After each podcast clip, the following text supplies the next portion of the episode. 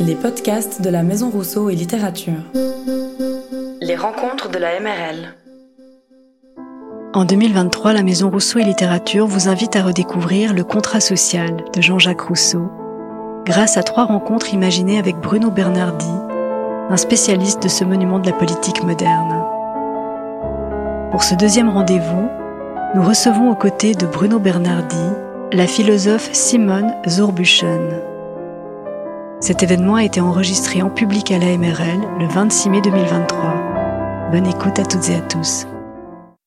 A eu le mérite d'établir un principe qui, non seulement dans sa forme, mais également dans son contenu, est une pensée, et à vrai dire la pensée elle-même, puisqu'il a posé la volonté comme principe de l'État.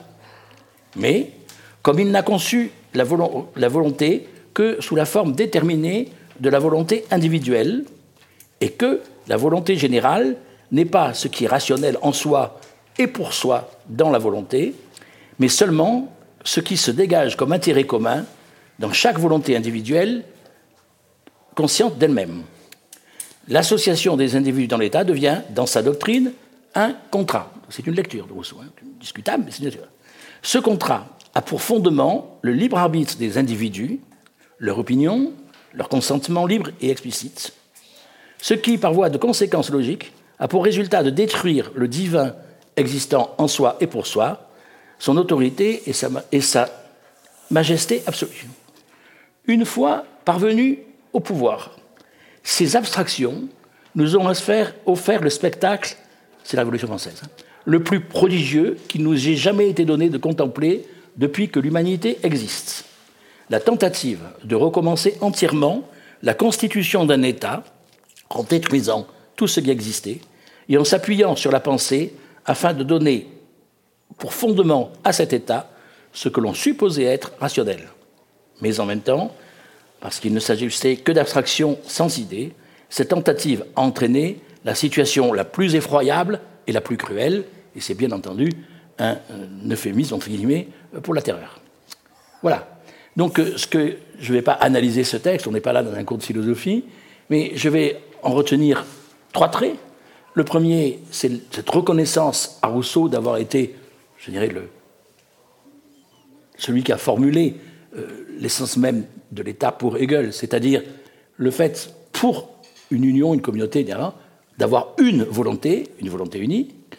Deuxièmement, c'est à la fin, d'avoir donné euh, euh, d'avoir l'application de ces idées euh, aurait donné un spectacle absolument prodigieux, unique depuis le début de l'unité, d'une société qui se fonde elle-même. Mais ces deux formulations, entre guillemets, positives, sont accompagnées, bien entendu, d'une critique extrêmement forte, puisque dans le premier cas, il s'agit de dire que la conception de la volonté développée par Rousseau est une conception individualiste de la volonté, qui ne permet pas de penser ce qu'il appelle la rationalité de l'État, et dans le deuxième cas, que cette, la conséquence, ce spectacle, entre guillemets, aussi prodigieux et, en un sens, je dirais, euh, admirable, euh, a entraîné, entre guillemets, abouti à une catastrophe. Ce sentiment de rupture, je ne vais pas le développer, vous vous souvenez, vous savez tous sans doute, que Hegel, le jour de la bataille de Valmy, dit, euh, un peu de choses près, dans une formule dans laquelle il dit aujourd'hui commence un nouveau, nouveau monde est en train de naître. C'est une nouvelle époque pour l'Europe. Voilà. Donc ce, sentiment-là, ceux qui l'ont vécu euh, euh, l'ont eu de façon générale. Alors ce que je veux, petit flashback donc sur dix ans, entre le cahier d'écolier Vive Rousseau et ce jugement, qu'est-ce, que, qu'est-ce qui s'est passé je ne vais pas tant dire dans la réalité que dans la réception de Rousseau. je crois, pour commencer, que la première chose à noter est que la génération de ceux qui ont fait la Révolution, ceux qui l'ont vécu, et c'était vrai pour les jeunes voix qui l'ont vécu dans un premier temps en spectateur, puis dans un deuxième temps en acteur, puisqu'il y a quand même eu un certain nombre d'épisodes euh, importants qui se sont passés ici. Euh, tout cela avait été, je dirais, connaissaient Rousseau, soit pour les plus âgés directement parce qu'ils avaient été ses contemporains, soit parce que, pour les plus jeunes, parce qu'ils avaient été formés, entre guillemets, non pas par Rousseau, mais dans un contexte où, je dirais, tout individu cultivé, normalement constitué, lisait Rousseau. Je dis bien lisait Rousseau, pas forcément que le contrat social, hein, mais la Nouvelle Héloïse, en premier lieu, c'était le plus lu. Euh, L'Émile, euh, c'était très lu, euh, mais le contrat social aussi, et en fait, toutes ces œuvres.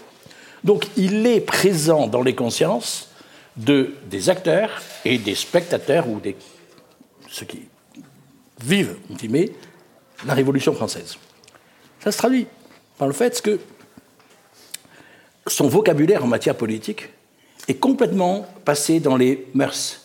Je vais prendre très rapidement un, fait qui assez étonnant, sa définition de la volonté générale est reprise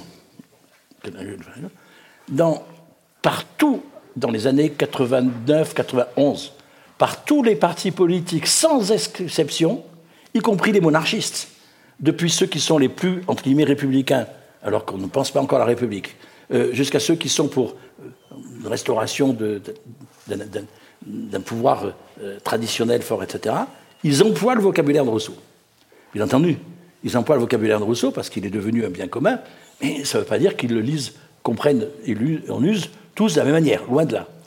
Il y a un ouvrage important qui avait été Barney publié il y a maintenant fin du XXe siècle, des années 90, dans lequel, euh, qui s'intitulait L'éclatement révolutionnaire du rousseauisme.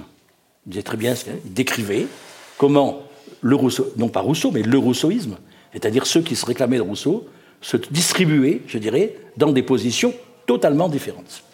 Et bien entendu, ça s'est relativement décanté euh, au cours de la Révolution, selon des critères euh, qui sont, je dirais, importants, autour de trois questions je retiendrai, bien d'autres. La première, c'est assez tôt, c'est la question de l'égalité. Pour le dire très simplement, l'Assemblée constituante en France, une fois la Révolution faite, on a en tête comme ça que c'est très simple, hein, abolition des privilèges. Au bout de quelques mois, on dit arrêtez, arrêtons ces histoires, euh, on va faire une constitution, et dans la constitution, on va, faire, on va donner le droit de vote aux gens.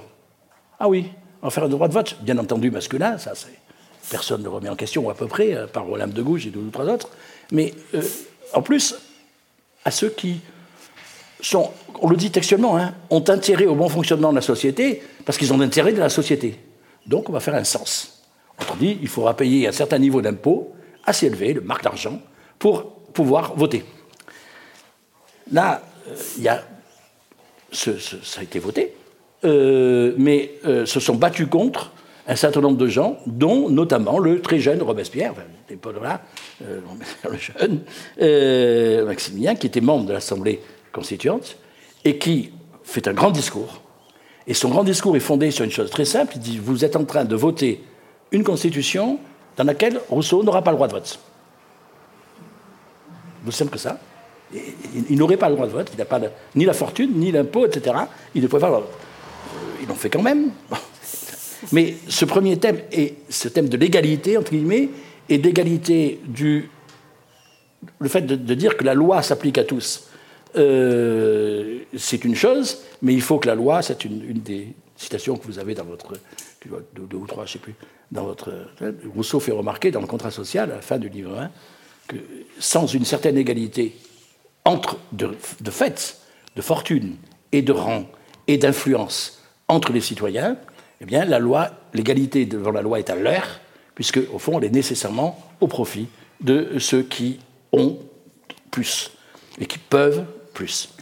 Ça, c'est un premier. C'est la première bagarre. La deuxième bagarre, vous allez voir que chaque fois Rousseau est battu. La deuxième bagarre euh, porte sur la représentation. Quand je dis deuxième, c'est pas chronologiquement, hein. c'est celle que j'énumère, elles sont parues quasiment en même temps. Euh, même chose, ça s'est posé dès le début de la, Révolution, c'est-à-dire dès le passage des États généraux, excusez-moi, à euh, l'Assemblée constituante, 89 donc. Euh, problème très simple, les membres de l'Assemblée des États généraux avaient été envoyés là, délégués par leur canton, je ne sais pas, avec différence des ordres, etc., comme avec des mandats. il décide qu'ils deviennent une assemblée constituante, qu'ils seront tous égaux, c'est-à-dire que les prêtres, les nobles et les euh, membres du tiers-État pourront également, qui sont élus, pourront également participer à l'assemblée. Il décide ça. Mais la question devient qu'est-ce qu'on fait avec les mandats? Et donc, et qu'est-ce que c'est qu'on est? Il y a un débat sur ce que c'est que les représentants. Et là, encore une fois, Rousseau dit clairement dans le contrat social, il s'affirme, qu'il considère le système des représentants comme un système féodal euh, l'exemple, sa survivance, entre guillemets, en Angleterre, pour lui, n'est pas du tout synonyme de liberté, puisque ça se traduit par le fait que euh, le peuple est, libre, dit-il, le temps de l'élection, et dès que les élus euh, sont repartis, ben, il n'y a plus de peuple libre, c'est eux qui ont le pouvoir. Donc, or, affirme-t-il, la souveraineté ne peut pas se déléguer. Donc Rousseau refuse l'idée d'une représentation de la souveraineté, c'est-à-dire du pouvoir du peuple. Il dit simplement ce qu'on peut faire, et c'est tout à fait différent, c'est nommer des administrateurs, des ministres, qui sont chargés de l'application des lois. Le peuple fait les lois, décide, en d'autres termes, les administrateurs, les ministres appliquent. Les représentants du peuple, élus en 89, euh, décident très rapidement que non, c'est eux qui font les lois. Et qui ne sont pas tenus, comme Rousseau l'avait envisagé dans le texte sur la Pologne, par des mandats impératifs, mais que, c'est-à-dire respecter ce que leur mandant leur avait demandé de faire, mais qu'ils ont à prendre des initiatives, etc. Et donc, ils vont eux-mêmes faire la loi. Le système représentatif, je dirais, s'instaure en France sur cette base-là et à ce moment-là. Deuxième, entre guillemets, défaite de Rousseau, qui va être répliquée, euh, c'est important, beaucoup plus tard, c'est-à-dire au moment de la Constitution de 1793, celle qui n'a jamais été appliquée, parce qu'on était en temps de guerre, et ensuite. Hein, euh, parce que celle-là a été faite par des gens qui c'était une constitution républicaine, c'est la première, euh, qui se voulaient, entre guillemets, dans un esprit que nous appellerions, il l'emploie déjà d'ailleurs à ce moment-là, démocratique, mais qui, là encore, avec des modalités différentes pour contrebalancer ce point, décident qu'ils vont conserver le système de la représentation simplement en euh, prévoyant des systèmes de référendum, de reddition des comptes, etc., un nombre de procédures que nous appellerions aujourd'hui de démocratie participative.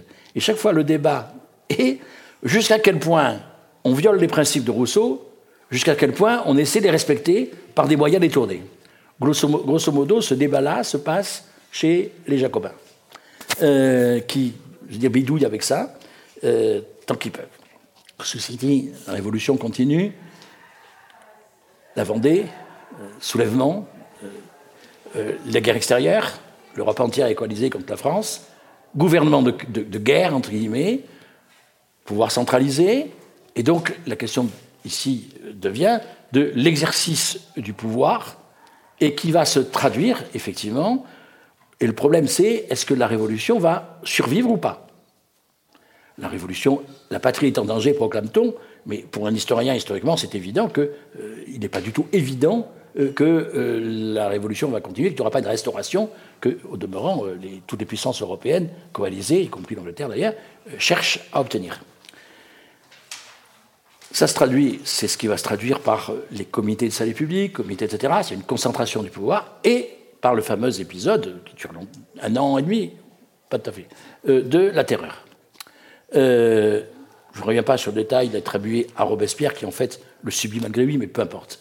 Euh, la terreur, c'est-à-dire quoi? Euh, C'est-à-dire qu'on va, par la violence éventuellement, contraindre ceux qui ne le veulent pas à respecter les lois qui ont été prises, les décisions, etc., et à laisser la place au cours de la Révolution. Cette, cette, cette, terreur va se terminer, là je me suis désolé parce que je vais aller très vite maintenant, euh, va se terminer euh, par oui, l'assassinat et l'exécution de Robespierre, de Saint-Just et de Couton et de quelques autres, euh, à ce moment qu'on appelle Thermidor, puisque c'est fait, et dit Thermidor, et ça se termine dans un contexte qui, pour nous, par rapport à Rousseau, désolé pour ceux qui la dernière fois, je vais répéter deux petits éléments que j'avais déjà évoqués, mais ils sont assez frappants. C'est-à-dire qu'on avait décidé de panthéoniser Rousseau, c'est-à-dire de le mettre à ce, ex-église, qui n'avait jamais été inaugurée comme église, mais enfin bon, qui serait le, temple de la patrie aux grands hommes en reconnaissance, et qu'on le, mettrait là, et on décide ça. Qui décide ça? La Convention, bien sûr, robespierriste, euh, pendant cette période qu'on appelle entre guillemets la terreur, et ils décident de euh, panthéoniser Rousseau. Ils le décident, mais ils ne le font pas parce que ça avait du temps pour l'exécuter, et puis il fallait bien une grande cérémonie qu'on voulait faire. Thermidor intervient, donc euh, ils sont balayés, pas tous, quelques-uns, mais ils ne changent pas tout. Et en particulier, ce qui ne change pas, c'est qu'on va panthéoniser Rousseau. Donc Rousseau a été panthéonisé cinq mois plus tard par les Thermidoriens.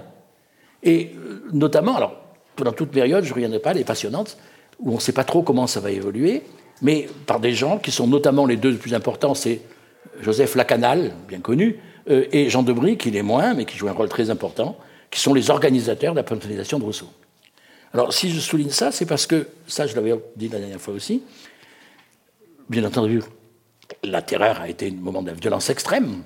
Euh, la question, tout, est remis en cause, et la réflexion s'engage euh, sur la question de savoir à la fois pourquoi on a voté à ce résultat, et, première question, et deuxième question, comment on pourrait éviter ce genre de choses. Et la réponse, une réponse bien sûr qui est donnée par ce fameux Jean Debris, qui euh, était un des il dit on n'a pas compris Rousseau, il faut le relire. Ce qu'on n'a pas compris chez Rousseau, c'est que, et du moins, et dit, c'est pas ce qu'on a mal compris, c'est que la Révolution nous a empêchés de, bien faire les choses, à savoir, euh, on est dans l'urgence, on est dans la guerre, on est dans la guerre civile, et dans ce cas-là, comment on fait On fait rapidement, et quand on veut faire rapidement, on fait des lois. Et les lois, à ce moment-là, sont d'ordre de la contrainte.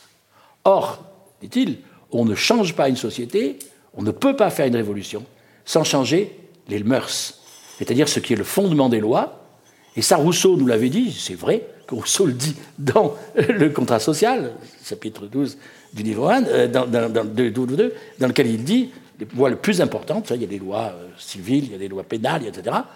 Les plus importantes, c'est l'opinion et les mœurs. Donc, comme il dit, le grand législateur s'occupe en secret. C'est de ça qu'il faut s'occuper. Dans, dans le début de son essai sur la Pologne, commence par la même chose, en disant ce qu'il faut faire. Donc, pourquoi les mœurs? Parce que c'est mort, c'est que c'est en aidant, en faisant en sorte que les citoyens adhèrent à la loi, qu'il fasse passer l'intérêt général avant l'intérêt particulier, que, etc., qu'on va avoir une véritable unité.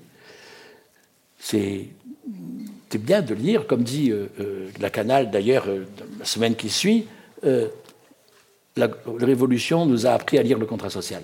C'est intéressant parce qu'il ne dit pas du tout, comme on le trouve chez quelques bons auteurs, y compris la formule mal citée par Furet. Enfin bon, il ne dit pas la Révolution nous a expliquer le contrat social. Hein, nous a appris à le lire. Et on n'avait pas appliqué le contrat social, mais maintenant, il y a des choses qu'on peut comprendre qu'on ne voyait pas. Ceci dit, euh, les choses sont allées assez rapidement.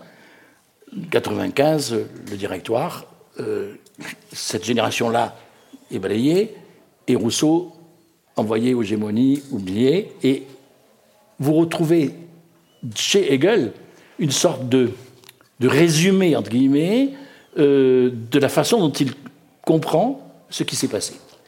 Voilà, donc euh, ici, qu'est-ce qu'on voit? Quels sont les, enjeux?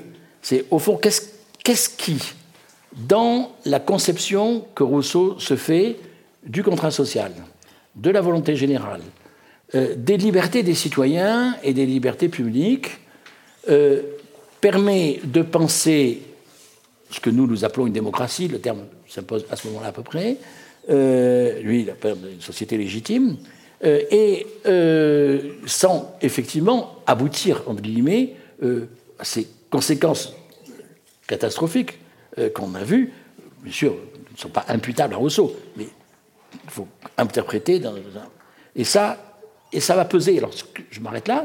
Simone, j'ai parler. Oh, bah, ça va, juste le temps que j'avais dit, un peu plus. Bien.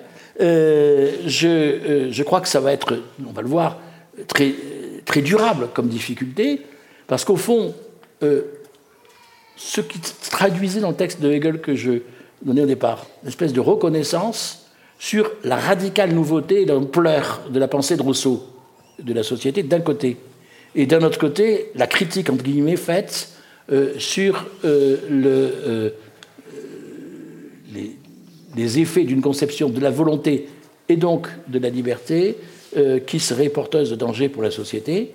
Ça va rester, je dirais, durablement, peut-être en ce sens jusqu'à aujourd'hui, hein, un espèce de lieu conflictuel majeur quant à la compréhension de la pensée de Rousseau et à son évaluation, les deux bien entendu, liés. Ça va? Je te laisse. Avec moi, merci beaucoup. avec moi, nous faisons un saut euh, au XXe siècle. Oui, deux siècles. Euh, Ça va Pas tout à fait deux siècles, un siècle et demi. Oui, oui, mais c'est quand même un saut important. Oui, Donc, euh, vous devez vous réorienter un tout petit peu. Donc, euh, le but de mon introduction consiste à contraster deux interprétations diamétralement opposées du contrat social euh, du XXe siècle. La première est issue des réflexions sur l'avènement du totalitarisme et sur la crise de la démocratie occidentale dans le contexte de la guerre froide.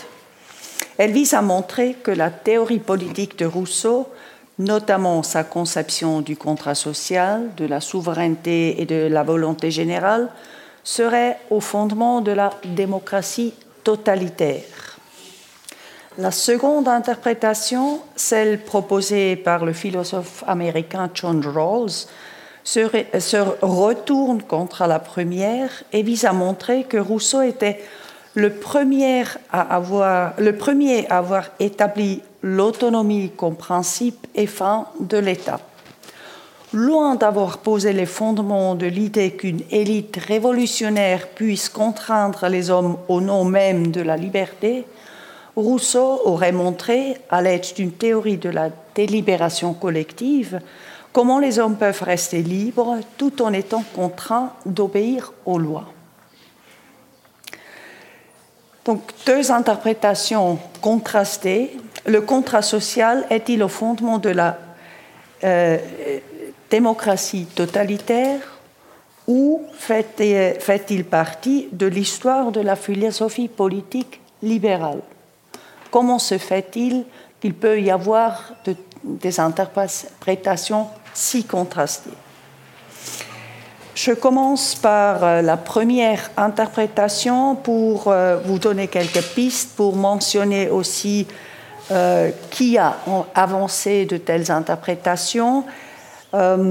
Donc, les interprétations qui visent à montrer que le contrat social est au fondement de la démocratie totalitaire proviennent majoritairement du monde anglophone. Elle commence à se faire jour durant la Seconde Guerre mondiale et dans la période d'après-guerre, euh, euh, donc dans la période de la guerre froide. Je ne mentionne que trois exemples, dont deux sont très connus et le troisième peut-être un peu moins. Donc, je mentionne d'abord euh, Bertrand, Russell, qui a publié en anglais son histoire de la philosophie occidentale en 1946. Euh, histoire de la philosophie qui est toujours euh, beaucoup lue de nos jours. Et il m'arrive de donner un enseignement sur le contrat social de Rousseau dans le cadre de mon cours d'introduction à la philosophie politique.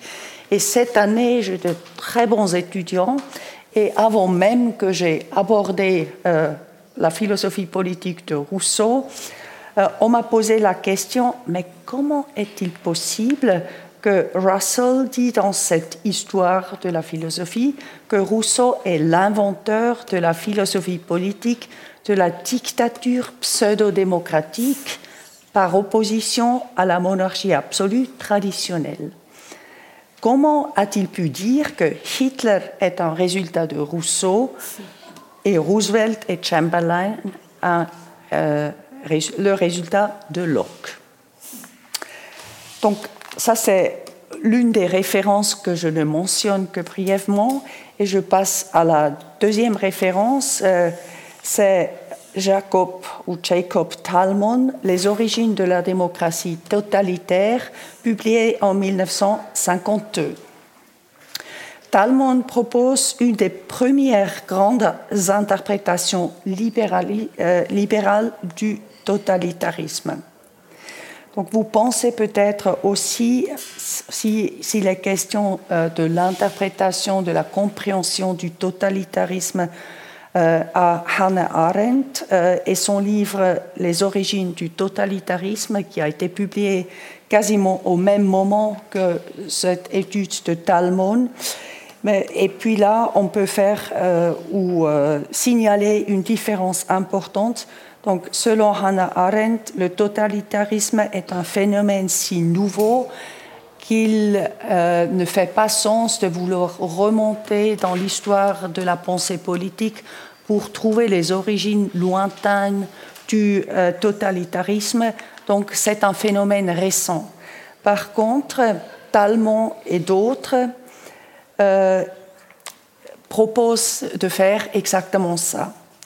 Donc maintenant, pour comprendre la démarche de Talmont, euh, il peut être utile de rappeler qu'il a commencé ses études en Pologne et en Palestine avant de les poursuivre à, à, Londres, donc à la London School of Economics, où il a aussi obtenu son doctorat de philosophie en 1943. Et c'est dans le cadre de l'Angleterre en guerre qu'il va idéaliser le système démocratique britannique, notamment les libertés parlementaires et la tradition des checks and balances.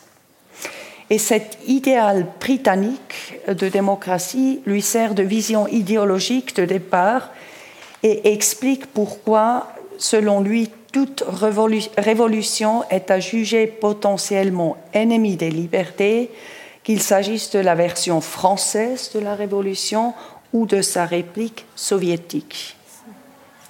Dans le livre qui nous intéresse, Talmont se focalise sur le totalitarisme de gauche qui, à la différence du totalitarisme de droite, resterait essentiellement individualiste et rationaliste et mènerait à la synthèse de la souveraineté populaire et de la dictature d'un seul parti.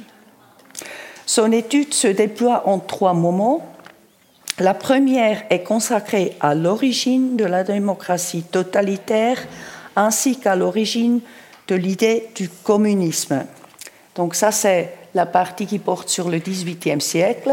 Donc, euh, une section est consacrée à Rousseau et la démocratie totalitaire, mais puis, puisque Talmont, vise euh, au final à critiquer euh, ce qu'il appelle le totalitarisme de gauche, donc aussi la révolution euh, russe, euh, le stalinisme, il a besoin aussi de l'idée de communisme. Et c'est pourquoi il se réfère aussi au XVIIIe siècle à Mably et notamment à Morelli pour avoir ses origines aussi.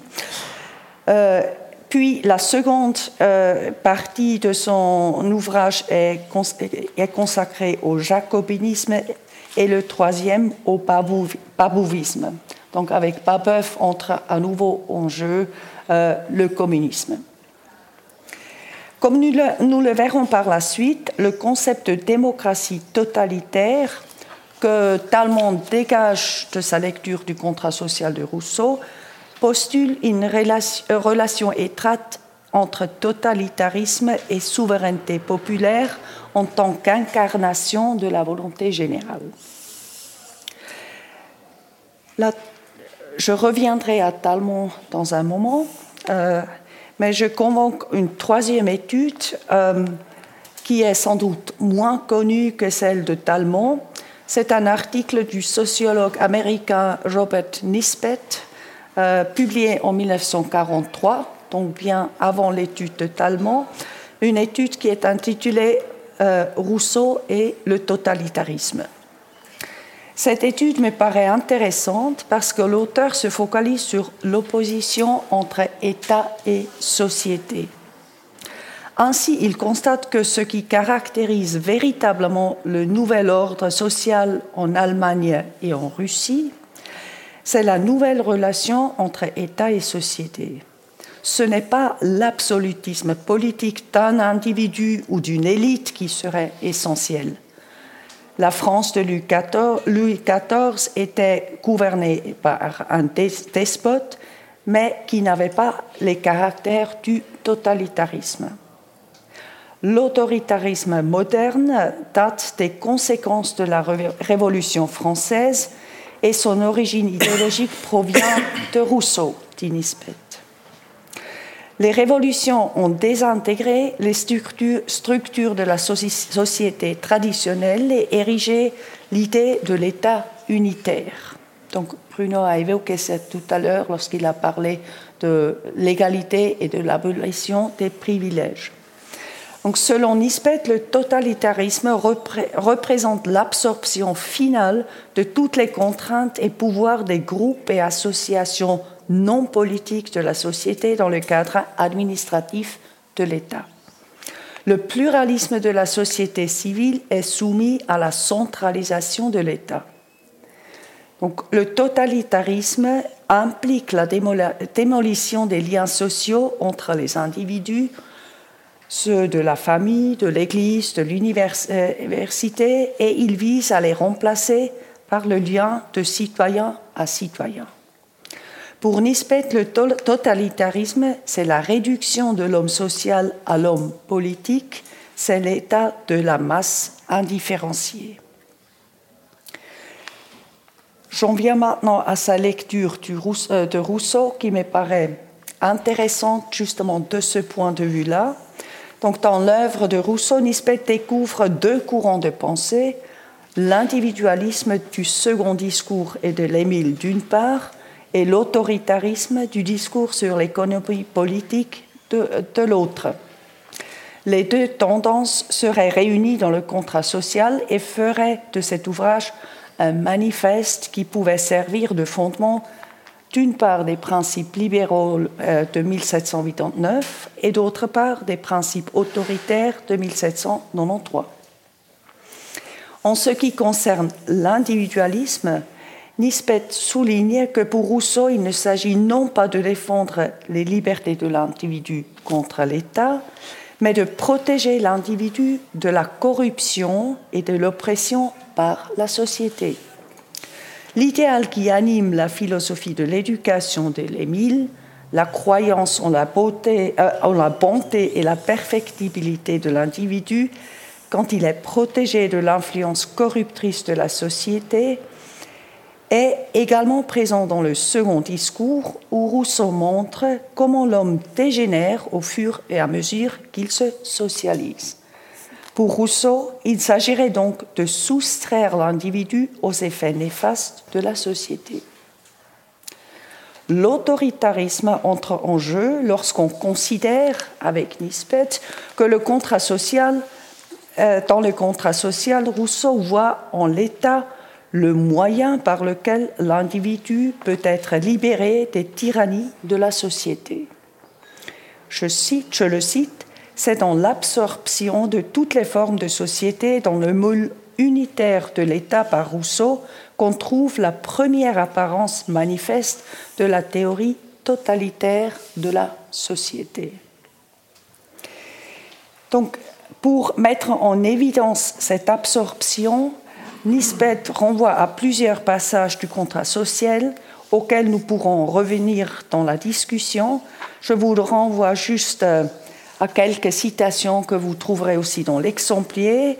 La citation 5, par exemple, où il est question euh, du contrat social et de l'exigence de l'aliénation totale de chaque associé avec tous ses droits à toute la communauté, ou encore un, euh, un, autre passage euh, qui correspond à la citation 8 où Rousseau, passage où Rousseau explique qu'il faut éviter qu'il ne se forme des briques ou des associations particulières lorsque le peuple délibère en assemblée.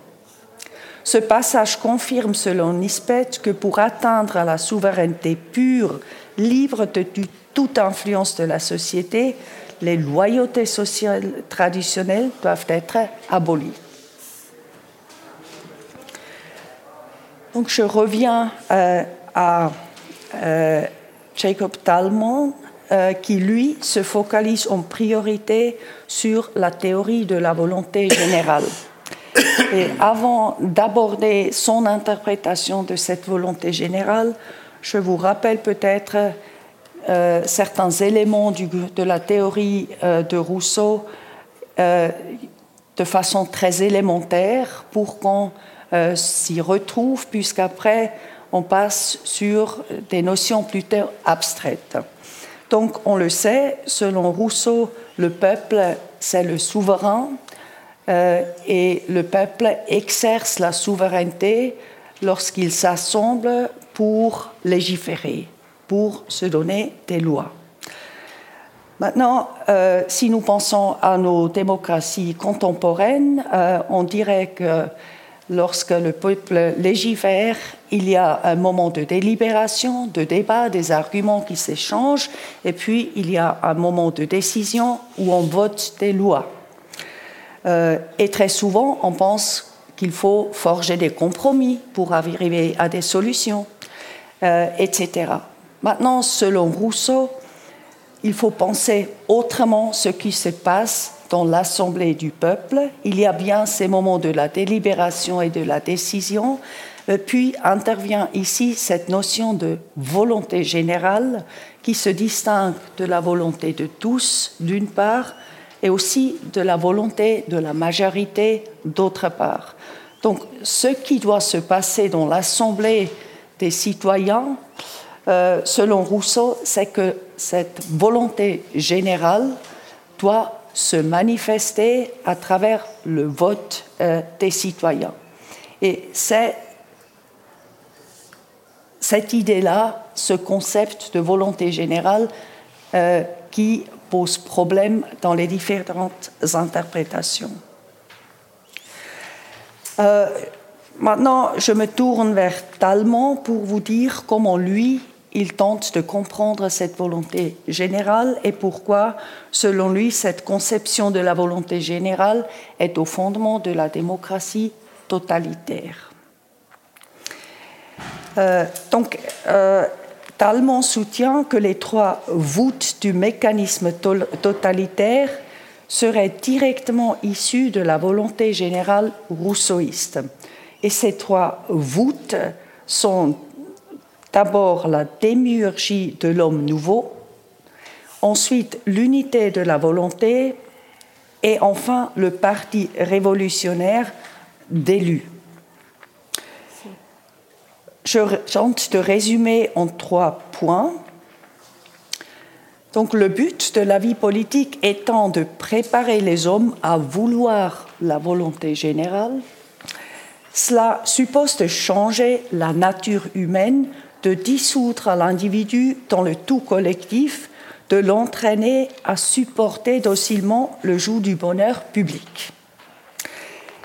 En disant cela, Talmont fait allusion à la fonction du législateur, dont il est question dans la citation 11 sur l'exemplier, qui consiste, je cite Rousseau, à transformer chaque individu qui par lui-même est un tout parfait et solitaire en partie d'un plus grand tout dont cet individu reçoive en quelque sorte sa vie et son être. Je passe au deuxième point. La conjugaison de la volonté générale avec le principe de la souveraineté populaire interdit le pluralisme des partis, suspect de segmenter la passion unanimiste. Ici, Talmont fait allusion au passage que vous avez dans la citation 8, où Rousseau explique qu'il faut éviter qu'il ne se forme des brigues ou des associations partielles lorsque le peuple délibère en assemblée. Nous avons déjà vu que Nispet se réfère également à ce même passage, mais pour tenter de montrer autre chose.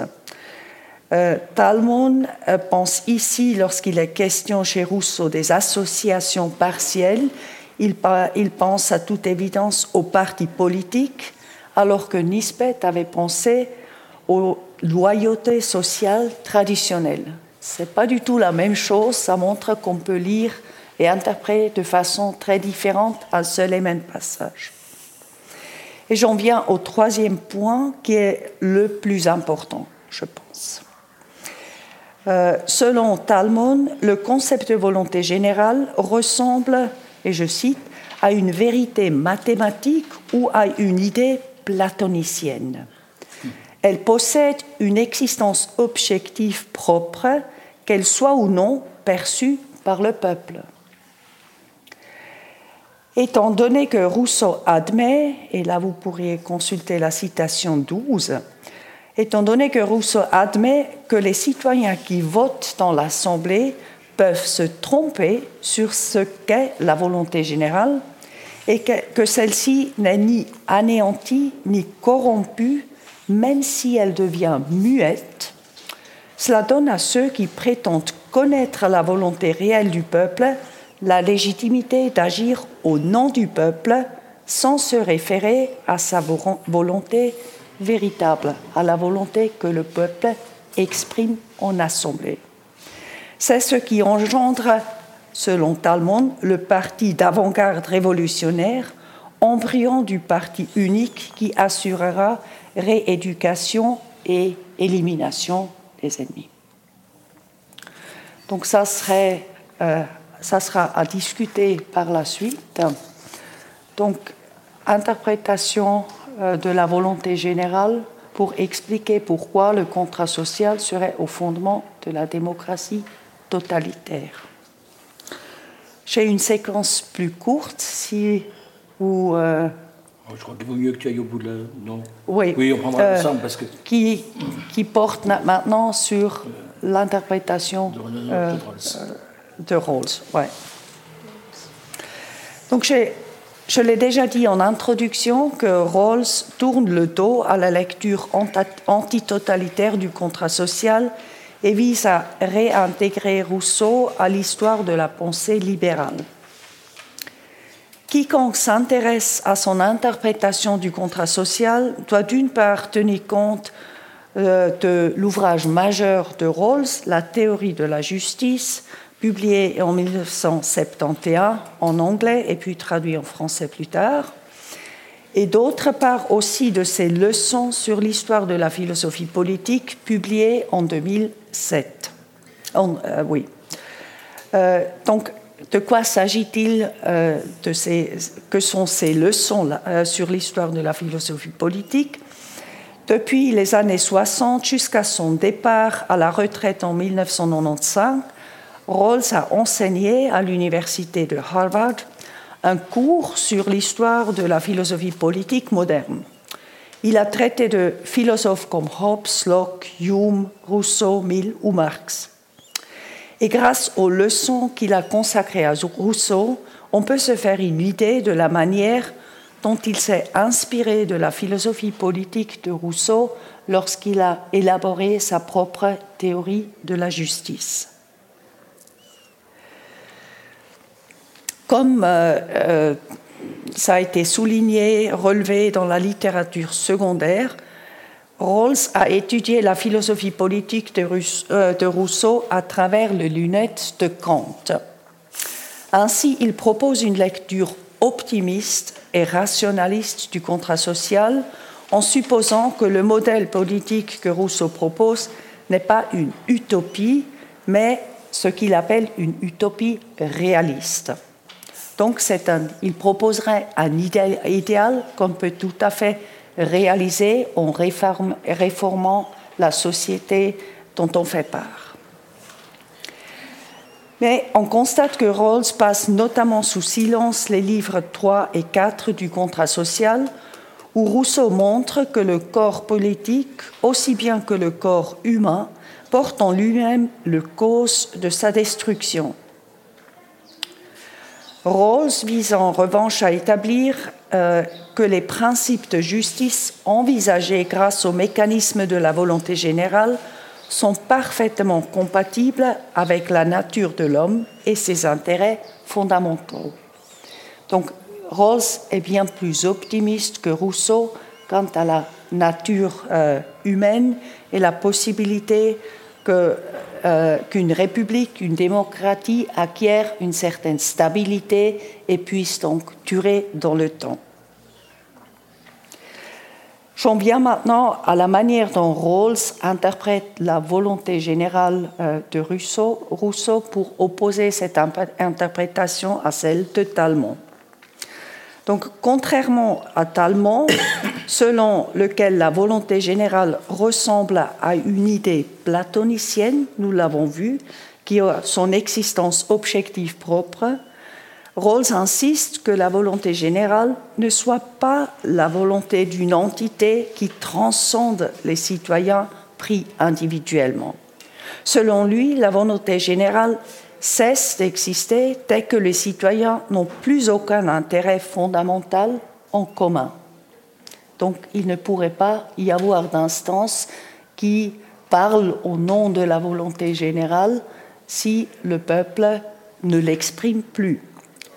Rawls euh, comprend donc la volonté générale comme volonté des membres du corps politique en tant qu'ils partagent une conception de leur intérêt commun. Envisagée de cette manière, la volonté générale est la volonté de l'homme en général qui vise l'égalité, l'impartialité et la justice pour tous. Ce que Rawls propose, c'est ce qu'on peut appeler une interprétation procédurale de la volonté générale. Elle est le résultat d'une délibération collective dans des conditions particulières qui la rendent équitable. À noter peut-être que Rawls accorde à la délibération, donc à l'échange d'arguments qui précède le vote des lois, une importance supérieure que ne le semble faire Rousseau. Mais là, c'est Bruno qui va peut-être commenter parce que les avis sont assez partagés sur cette question-là. Ce qui importe selon Rawls, c'est de n'admettre comme valable qu'un certain type de raisons dans la délibération publique. Il s'agit d'écarter les raisons liées à l'intérêt privé et de se focaliser sur les raisons liées à l'intérêt général on constate que euh, cette interprétation de la volonté générale de Rousseau euh, est très proche euh, de la procédure de délibération que Rawls envisage lui-même dans sa théorie de la justice, où il se propose de reprendre les théories du contrat social à un niveau d'abstraction plus élevé, comme il dit, et où il introduit l'idée selon laquelle, euh, euh, laquelle la délibération aurait lieu derrière un voile d'ignorance qui empêche les participants de viser leur intérêt privé et les oblige au contraire de se mettre à la place d'autrui et d'adopter ainsi un point de vue impartial lorsqu'il s'agit de déterminer les principes de justice et de décider des lois fondamentale de la société. Dans les leçons euh, qu'il consacre au contrat social, Rawls cherche à montrer que la même idée d'impartialité est implicitement présente euh, dans la conception rousseauiste de la volonté générale. C'est ce que Rawls vise à montrer dans son interprétation d'un passage clé du contrat social qui lui paraît merveilleux et dont il recommande une lecture très attentive à ses étudiants. C'est la citation 10 dans notre exemplaire à laquelle nous pouvons également revenir euh, dans la discussion. Je termine en disant que Rawls résume son analyse euh, de la volonté générale en disant que cette volonté désigne un point de vue le point de vue que nous devons adopter lorsque nous décidons euh, quelles lois fondamentales promeuvent au mieux les intérêts communs, communs qui constituent le lien social. Étant donné que ces lois sont générales et s'appliquent à tous les citoyens, nous devons délibérer de ces lois au vu des intérêts fondamentaux que nous partageons les uns avec les autres, tels par exemple euh, la, euh, la, sécurité de la personne et de la propriété ou la liberté dans les limites de la loi civile. Et ces intérêts euh, fondamentaux déterminent nos intérêts communs et les conditions sociales permettant de réaliser ces intérêts déterminent le bien commun. Qui a raison? Euh, Talmont, avec son interprétation, on pourrait peut-être appeler substantialiste de la volonté générale, ou alors euh, Rawls qui propose une interprétation procédurale de la volonté générale. Quand on est ami de Rousseau et du contrat social, on a au premier abord, je pense, plutôt des sympathies pour euh, la réhabilitation du contrat social par Rawls, mais euh, à mon avis, l'interprétation qu'il propose de la volonté générale pose d'énormes problèmes euh, et je ne sais pas si elle est tenable. Euh, et donc on voit que là, le débat reste ouvert et nous sommes contents d'avoir Bruno Bernardi comme expert qui va nous expliquer comment il faut interpréter cette volonté générale et l'idée de démocratie de Rousseau. Merci du cadeau, mais tu peux le garder. Fais pas ça. Euh, bon, merci, beaucoup, Simone, cet exposé, présentation très précise et objective euh, des thèses en présence. Euh, bon, j'ai tendance à penser que ma ma sympathie serait accrue, non pas que je la partage d'ailleurs, hein, avec l'interprétation de Rawls, parce que son mérite, le fait qu'on puisse la résumer euh, plus, euh, plus facilement que l'interprétation euh, des démocrates totalitaires, entre guillemets, prouve que l'argumentation est plus centrale. Tu vois ce que je veux dire? Et donc, ils, ils ont trop d'arguments, et d'une certaine manière, ils tuent mais c'est une point de vue euh, un peu bon. maintenant, soyons sérieux. Euh, je pense qu'on va pas, on va engager une discussion. Donc, je pense que du coup, ce qui serait bien, c'est que fasse circuler la parole directement entre nous et avec vous. Hein. Euh, vous avez des, des on a avancé un certain nombre de choses. il y a beaucoup, vous avez des exempliers, des textes qui sont l'objet du litige. Et le but, d'ailleurs, je crois, tout de suite, ce qui me concerne, n'est pas du tout de, dire quelle est la bonne interprétation, euh, surtout que je pense qu'en fait, euh, c'est certainement une troisième, celle de Rousseau, euh, mais, mais, mais, par contre d'évaluer la nature des difficultés, ses raisons et le rapport qu'on peut entretenir avec les textes. Justement, quel intérêt il y a à lire le contrat social? Je veux dire, pour nous, pas. D'ailleurs, je ne crois pas une grande. si vous me permettez cette expression, je pense qu'une grande pensée n'est euh, est difficile, non, enfin, ce qui est intéressant dans une pensée, c'est la difficulté à laquelle elle s'affronte.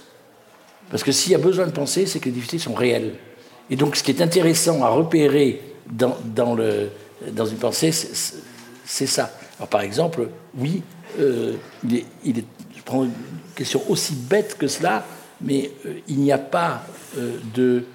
est, il est certain qu'il n'y a pas de communauté politique, c'est-à-dire tout simplement de peuple, de nation, j'éviterai le terme d'État précisément, euh, sans une volonté commune. Mais il n'y a pas de communauté sans euh, la reconnaissance des volontés de chacun. voilà. Donc quand on met ces deux énoncés ensemble, la politique serait beaucoup plus facile, mais au, demeurant d'ailleurs sans intérêt, si l'on supprimait l'un des deux termes. Euh, si elle est difficile, c'est parce que les deux sont rigoureusement nécessaires et que leur compatibilité est toujours problématique. Donc voilà, ça c'est. Je crois que. moi, je pense que la force de Rousseau, c'est précisément de constituer cette difficulté et bien d'autres en problème et d'essayer de, les montrer pourquoi c'est un problème et d'envisager euh, des solutions qu'on peut éventuellement y apporter. Bon, c'est une. On se passe. Je pense que le plus grand service que vous nous rendriez, et que vous vous rendriez, ce serait que tel ou tel engage, euh, permette d'engager la réflexion en nous interpellant l'un ou l'autre, en interpellant Rousseau d'ailleurs, euh, qui ne peut pas répondre, c'est sa grande chance. Donc on peut essayer de le faire répondre en le lisant. Quelqu'un veut bien commencer ce, ce, service-là? Martin, je sens que tu as tes mains qui démangent. Là, non, j'allais vous applaudir. non, on n'applaudit pas.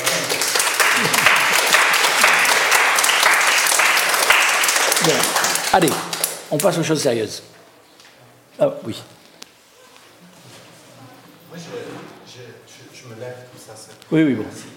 J'ai l'impression qu'il faudrait distinguer euh, vers quoi tend la volonté générale, donc savoir la lire, savoir la récolter, et euh, vers, vers quoi elle doit tendre aujourd'hui compte tenu des que nous avons entre le libéralisme, les problèmes de l'environnement, enfin, donc vers quoi doit-elle tendre et vers quoi tend-elle compte tenu des pressions des informations qu'elle a? Donc comment la récolter? Et, donc pour faire bref, j'ai juste en mémoire, là c'est Christophe Lebart, historien, qui rappelle que les Grecs, quand ils exprimaient au nom d'une volonté générale, ils distinguaient bien je dirais, ce qui était de, l'ordre de la volonté, d'une volonté générale, même si ce n'était pas le terme à l'époque, et puis de leur intérêt personnel. Et il se serait interdit d'exprimer ce qui relevait de l'intérêt personnel. C'est-à-dire qu'il y avait une capacité à distinguer ce qui peut être de l'intérêt général et je veux dire, même si ça peut être conflictuel, et puis de ce qu'on peut interpréter de la volonté générale, peut-être subjective. Non. oui, oui, non, mais je comprends très bien. Moi, je, veux bien essayer de, de, de, traduire ça, j'allais dire, dans, dans, le, dans, le, langage du contrat social et dans la pensée de Rousseau. Alors, je crois que euh, cette question tient, qui, qui est essentielle, euh, tient très précisément à la distinction que Rousseau fait entre souveraineté et gouvernement. C'est-à-dire, pour être clair, que, au fond, quel est l'objet de quoi, de quoi est-ce que. Sur quoi la volonté générale, c'est-à-dire le peuple, doit, parce que ça y est, pour lui, une identité nécessaire, doit se prononcer sur des lois. Et les lois, ce sont des orientations. Ce sont des orientations générales. Donc, pour que c'est intéressant parce que ce que ça veut dire, c'est que pour qu'une loi puisse être formulée de façon correcte, je dirais, pour prendre un exemple un petit peu polémique, la, mode, c'est depuis une vingtaine d'années, ou 30 en France, euh, s'est instaurée. Chaque fois qu'il y a un fait divers, on fait une loi. Parce qu'il faut répondre. Il y a un, journal, un gendarme qui a été attaqué quelque part, il y a un type qui a fauché, je sais pas, on fait une loi. Ça, c'est l'aberration, du point de vue rousseauiste, totale. C'est-à-dire qu'on ne peut pas, il n'y a pas de volonté générale possible sur un objet particulier comme celui-là. Donc, pour commencer, donc il faut, je dirais, ça, le peuple ne peut pas se prononcer sur des questions-là, et ses représentants, pas plus d'ailleurs que là, mais sur des grandes orientations.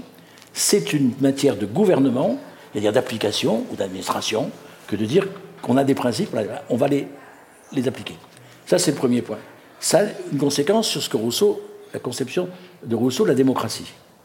Euh, C'est-à-dire que pour Rousseau, une formule, la, il ne le dit pas dans ces termes-là, mais la forme de la, je la forme de la souveraineté ne peut être que démocratique. C'est-à-dire qu'il ne peut y avoir de démocratie, que de, de souveraineté réelle, qu'avec l'identité du souverain et du peuple. Mais deuxièmement, ça c'est le problème, c'est que la forme de gouvernement, il ne dit pas ne peut pas, mais ne doit pas, entre guillemets, être démocratique ou impossible. Pourquoi? Parce que quand on sollicite le peuple sur de savoir qui on va nommer à tel emploi, euh, à qui on va exproprier pour faire passer d'autres, on corrompt sa volonté.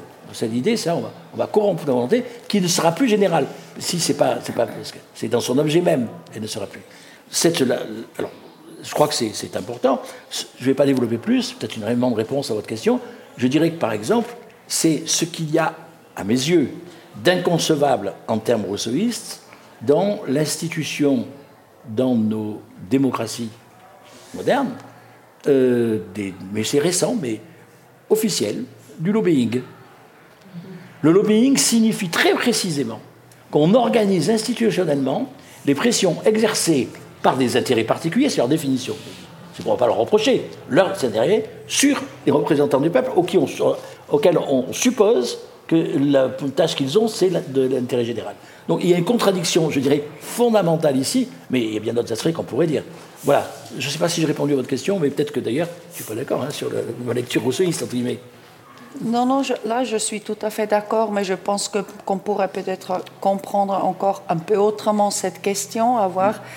Euh, donc, vous avez évoqué l'idée du bien commun. Donc, selon Rousseau, la volonté générale, elle vise toujours le bien commun. Ça ne signifie pas, bien sûr, qu'il n'y aurait plus euh, la volonté de l'individu euh, particulier qui vise son bien privé ou son bien particulier. Mais il peut y avoir contradiction, voire opposition entre les deux. Euh, maintenant, je pense que la question intéressante, euh, puisque vous avez euh, pensé aussi à nos sociétés contemporaines, si j'ai bien compris, est de savoir, mais c'est quoi alors ce bien commun vers lequel tend la volonté générale?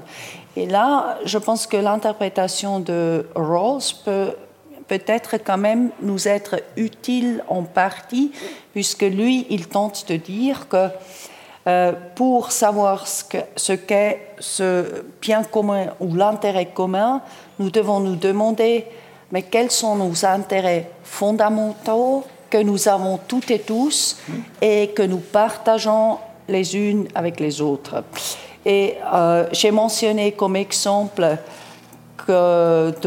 d'intérêts fondamentaux que Rawls pense trouver dans euh, le contrat social de Rousseau la sécurité de la personne et de la propriété.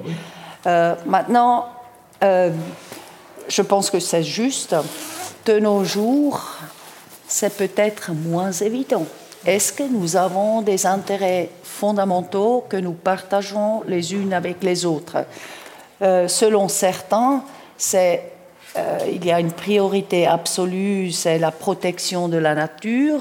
Selon d'autres, euh, c'est le progrès technologique qui doit aller encore plus vite, etc. etc. Donc c'est ça peut-être une réflexion qui serait intéressante et utile euh, aujourd'hui. Il faut s'entendre sur les intérêts fondamentaux qu'on partage les unes avec les autres pour savoir dans quelle direction il faut aller. Ceci dit, tu, as tout à fait raison. Mais ce qui me paraît intéressant, c'est que la formulation même que tu viens de donner aux deux hypothèses que tu évoquais aujourd'hui, euh, les uns vont dire c'est la protection de la nature, et les autres vont dire euh, c'est euh, le progrès technologique. Ben, c'est intéressant, parce que là, on va recourir à une notion qui n'est pas formulée dans ces termes-là chez Rousseau, mais chez Kant, mais qu'en fait se trouve dans le domaine politique exprimé chez Rousseau. C'est la possibilité d'universaliser son, sa maxime. En d'autres termes, euh, ce que je veux dire simplement, c'est que même indépendamment du contenu, formellement, l'idée du progrès technologique, qui n'est pas du tout une mauvaise idée, hein, n'a aucune, je dirais, dans sa nature même, raison d'être universalisée. Parce que c'est bien évidemment, de toute façon, un moyen. La protection de la nature, qui d'ailleurs ne va pas du coup se formuler comme ça, parce que quand on dit la nature, c'est une expression, je dirais, qui est à la fois trop générale et trop réductrice. Trop générale parce que la nature, du coup, on ne sait pas ce que c'est, et trop réductrice parce que ça veut dire quoi La nature, c'est ce qu'il y a dehors? Non. ici, il faut entendre tout simplement, c'est de l'univers dans lequel notre existence est possible. Et ça, on peut effectivement reprendre une notion euh, celle-là, d'ordre lexical, et dire que d'un point de vue d'un ordre lexical rigoureux, il est bien évident que par la, conservation ou l'établissement d'un, mais la conservation ici, euh, d'un ordre matériel dans lequel l'existence reste possible est nécessairement une priorité euh, avant tout autre. C'est de ce point de vue-là. Donc la, question du commun, euh, si on pense justement cet exemple-là, pour le dire d'une autre manière, je trouve que c'est intéressant ce qui se passe là, les discussions qu'on a, et merci. Mais il me semble que euh, nous avons, depuis quelques décennies, consciemment depuis quelques années, collectivement, une chance qui est une calamité historique de être contraint de refaire la politique. Je veux dire de repenser la politique, de remettre la politique au centre de nos existences. Pourquoi? Tout simplement parce qu'il y a des questions politiques qui sont en train de devenir des questions, je dirais, d'urgence et des questions absolument centrales et précisément communes. la crise, en guillemets, euh, pour prendre le prenne, euh, la, crise climatique, la crise d'environnement, etc., euh, est d'une telle nature aujourd'hui que, je veux dire, c'est pas la question. Bien sûr que nous avons par rapport à ça tous aussi des intérêts particuliers. Excusez-moi, mais euh, ce que plus personne ne fait. Il y a encore 20 euh, ans, euh, dans les départements du sud de la France où j'habite, tout le monde, enfin beaucoup de gens, c'est-à-dire chacun particulièrement, trouvaient non seulement naturel mais souhaitable de pouvoir avoir une piscine dans son jardin. Et ajoutons qu'il s'en fait encore aujourd'hui des quantités, mais aujourd'hui, quand je dis aujourd'hui, aujourd'hui, à cette date. Euh, mais malgré tout, la conscience est quand même devient, les pratiques après sont un problème, mais la conscience devient très largement répandue du fait que c'est une ineptie, au sens où ça suppose tout simplement de se refermer complètement sur son, euh, son bas de pied, lorsque la question centrale aujourd'hui, c'est est-ce qu'on va avoir de l'eau pour vivre euh, dans les mêmes régions maintenant je prends cet exemple-là simplement, et ce que je dis, c'est que ce type de. Le, retour du commun comme question, après, ça ne résout pas les problèmes, hein. mais le retour du commun comme question centrale du politique, euh, c'est. Euh, et du coup, bah, je veux dire le fait que, oui, de toute façon, qu'on le veuille ou non, hein, peut-être que Rousseau n'a pas la bonne solution, mais de penser une volonté générale, c'est euh, indispensable. ça, c'est en train de redevenir une, je dirais, pas citer quelqu'un, ça peut redevenir ce qui serait essentiel, euh, le statut d'un préjugé. C'est une fausse citation de Marx. Hein, Martin. Oui, merci à tous les deux, c'était magnifique et passionnant. Je voulais revenir sur un point que tu, as, que tu as évoqué en passant, sur lequel tu es revenu là, qui est la question de la, de la spécificité rousseauiste. Et tu as dit, parmi toutes les choses fortes que vous avez dites l'une et l'autre, euh, tu as dit cette chose-là. Euh, ce qui fait euh, la difficulté de Rousseau, c'est qu'il se confronte dans ses textes à des difficultés réelles, et là tu viens bien de dire, c'est le rapport entre liberté individuelle et égalité, tout simplement, le problème de la survie. Et tu as dit ce qui fait sa force, c'est de transformer ces difficultés en problèmes partageables. J'ai trouvé ça très illuminant pour le, public, c'est pour ça que je me permets de répéter. Mais il me semble que ce que vous avez montré, c'est qu'il y a deux autres spécificités rousseauistes, au moins, mais en tout cas dans, vos exposés, ça ressort très bien. Voilà. Il y a une difficulté qui était déjà présente à la première rencontre, hein, qui est, je dirais, le, le, rapport de Rousseau à ces contextes. Ces contextes. Et il est tout à fait évident que ce que vous avez montré tous les deux, c'est que euh, le Rousseau du XVIIIe siècle, le Rousseau de la Révolution française, c'est un Rousseau qui, à la fois, offre des clés de compréhension aux acteurs qui, euh, dans la tourmente des événements euh, terribles qu'ils traversent, qu'ils causent et qu'ils subissent, hein, ont besoin comme ça de, boussole théorique. Mais comme Rousseau leur, pose aussi des problèmes, il tranche dans Rousseau il tranche des têtes, pardon, c'est ce qu'on il tranche des têtes, il tranche dans Rousseau. Voilà.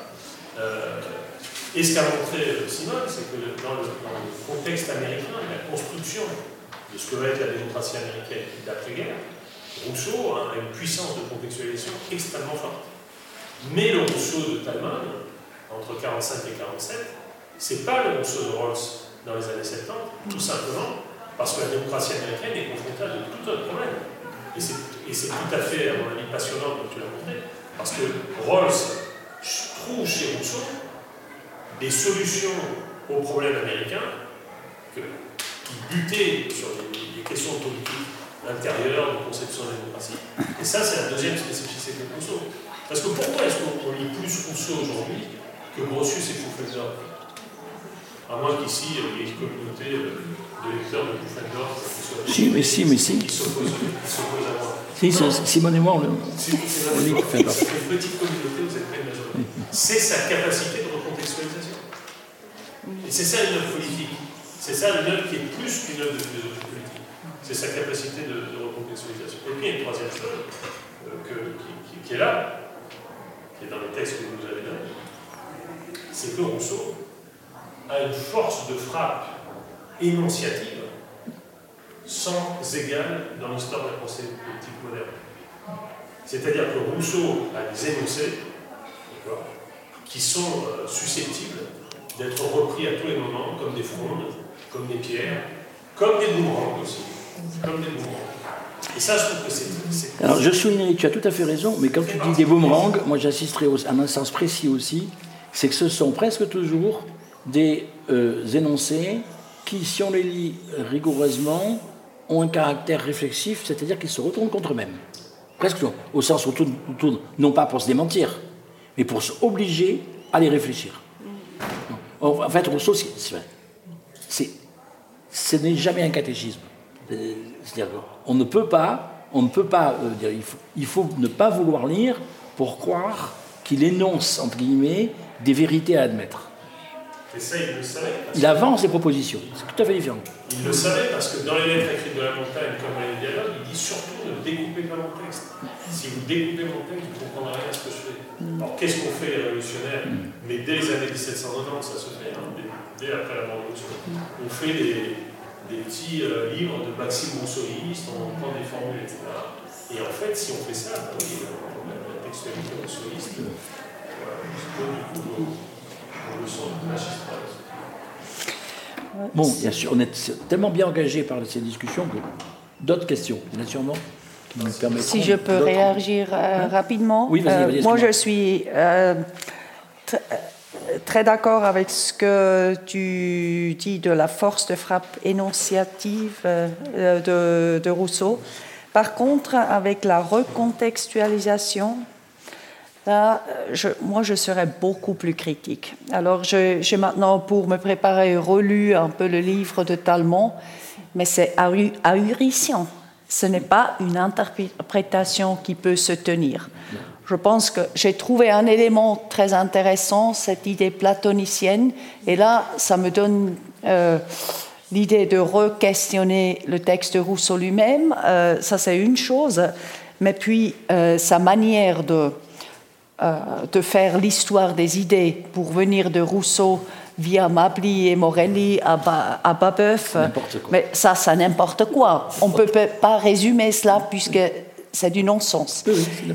Et puis, je dois dire que, ayant relu aussi euh, Rawls, je trouve que là aussi, c'est très problématique. Donc là, en général, les interprètes de Rawls sont, sont très gentils en disant Ah, c'est une, c'est une, prof spécialiste, c'est pas ça que je disais. Je disais pas, si tu veux, que sa recontextualisation donnait lieu à de bonnes interprétations. Je disais que sa recontextualisation, c'est sa force de se présenter à des moments de l'histoire, à des penseurs qui sont confrontés à des difficultés dans leur présent, Ouais. et qui vont essayer de trouver chez lui ou un antagoniste, comme on fait avec Marx, comme on fait aussi avec Freud, chacun a son Freud, tout le monde dit ah non mais t'as mal lu Freud, etc. Et donc ça ne veut pas dire que c'est des bons interprètes. Moi je, je pense que Talmont est un, est un, un dangereux crétin, mais je public. Mais on voit très bien, si tu veux, qu'au moment de la guerre froide, pour dire attention, les, les, les rouges sont là, etc., tu vois, il ne va pas chercher Marx, il ne va pas chercher Lénine, il ne va pas chercher Danton, il ne va pas chercher Robespierre, il prend Rousseau. Et ça, je trouve ça intéressant, si tu veux, qu'il se, qu'il se saisisse de lui pour faire dire à son texte des absurdités, je- j'en conviens ce- cela dit, je voudrais revenir ce que tu. Sur Rawls. Je rebondis d'ailleurs en ouvrant peut-être aussi pour la, pour la troisième séance euh, qu'on aura dans 15 jours. Euh, sur moi, ma réticence vis-à-vis de, de Rawls, peut-être vis-à-vis de Rawls en général, ça peut sa théorie de la justice, mais en tout cas, de la, lecture de Rousseau qui, je, je le retournerai. Je crois que l'un des mérites que je vois à la pensée de Rousseau, c'est de nous alerter sur les limites de la logique procédurale. Euh, c'est ça la question. Ça peut dire dans les deux sens. Euh, avoir une lecture procédurale du contrat social, ça me paraît difficile, ça heurte à des difficultés. Et je dirais tant mieux. C'est-à-dire que je pense que précisément la, théorie rousseauiste du contrat social pointe vers ce qui fait une difficulté majeure de la théorie procédurale. On y reviendra euh, sans doute. Pourquoi je dis dans 15 jours? C'est parce que pour une grande part, et là encore, l'une des illusions euh, de ceux qui sont aujourd'hui, c'est un problème, euh, autoconstitués, autoproclamés en détateurs de la formule de ce que c'est que la démocratie dans nos pays aujourd'hui. Euh, et là, je, me risquer, notamment en Suisse et notamment à Genève, c'est de s'imaginer que, enfin de croire, que euh, euh, avec de bonnes formules, de bonnes procédures, de, de bonnes règles, on est quitte. Euh, ça produit la démocratie. Eh bien, ce n'est pas vrai, ne serait-ce que parce que il n'est pas certain, entre guillemets, que ça permette d'identifier les problèmes communs et de se positionner. Mais c'est une histoire compliquée. On, va précisément parler de ça la, fois d'après.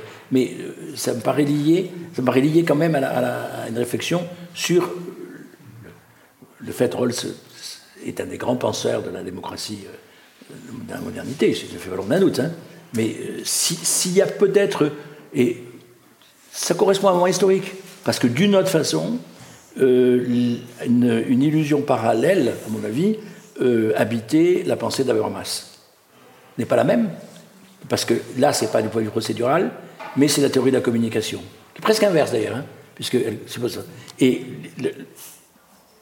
Habermas, et avec lui toute une partie de la philosophie politique euh, contemporaine, a cru que avec une bonne théorie de la, communication, donc de bonnes règles de communication, on assurerait euh, la consistance de nos mondes de démocratie. Le problème que nous avons devant nous, c'est que les démocraties sont précisément rongés par le fait que, par des problèmes, on va pas les intervenir qui précisément ne sont pas réductibles à des questions procédurales qui ne sont pas, je dirais, absorbables uniquement euh, de cette façon-là, ni par une théorie de la communication. Mais, oui, vous avez l'air de voir ce que je veux dire. Oui, il n'y a, pas de solution unique. Ah non, non, il n'y en a jamais, non. Non, mais ça, Bon, il y a sûrement d'autres questions, là, parce qu'il y en a quand même brassé pas mal de choses. Hein. Euh, certains diront trop. Oui Vous en avez une ah, Une question un peu naïve, simplement, je me demandais si. C'est le meilleur. Ah, il me semble qu'une des originalités du contrat social, c'est ce point de vue qu'il articule dès le départ. Ah, j'écris ce texte parce que je suis citoyen dans un État libre, d'ailleurs, la citation. Oui. Donc, j'écris pas ce texte parce que je théorise sur. Euh, la monarchie, ou parce que je suis le, tuteur d'un roi, ou parce que je, suis un législateur. Je, théorise à de cette position qui est celle d'un citoyen. Oui, mais il le précise, parce qu'il dit pourquoi, il dit pourquoi cette position citoyenne Parce que j'ai le devoir de voter, de donner mon avis. Donc il faut que je le pense. Alors ça, c'est intéressant, parce que ce qu'il dit, ça n'est pas rien. Ça dit qu'un citoyen se doit d'avoir une conception de la politique et une réflexion et une volonté de, de cette orientation. Ça n'est pas rien, ça. Pas, ça consiste pas à mettre un bulletin dans le, euh, ou à choisir un, représentant.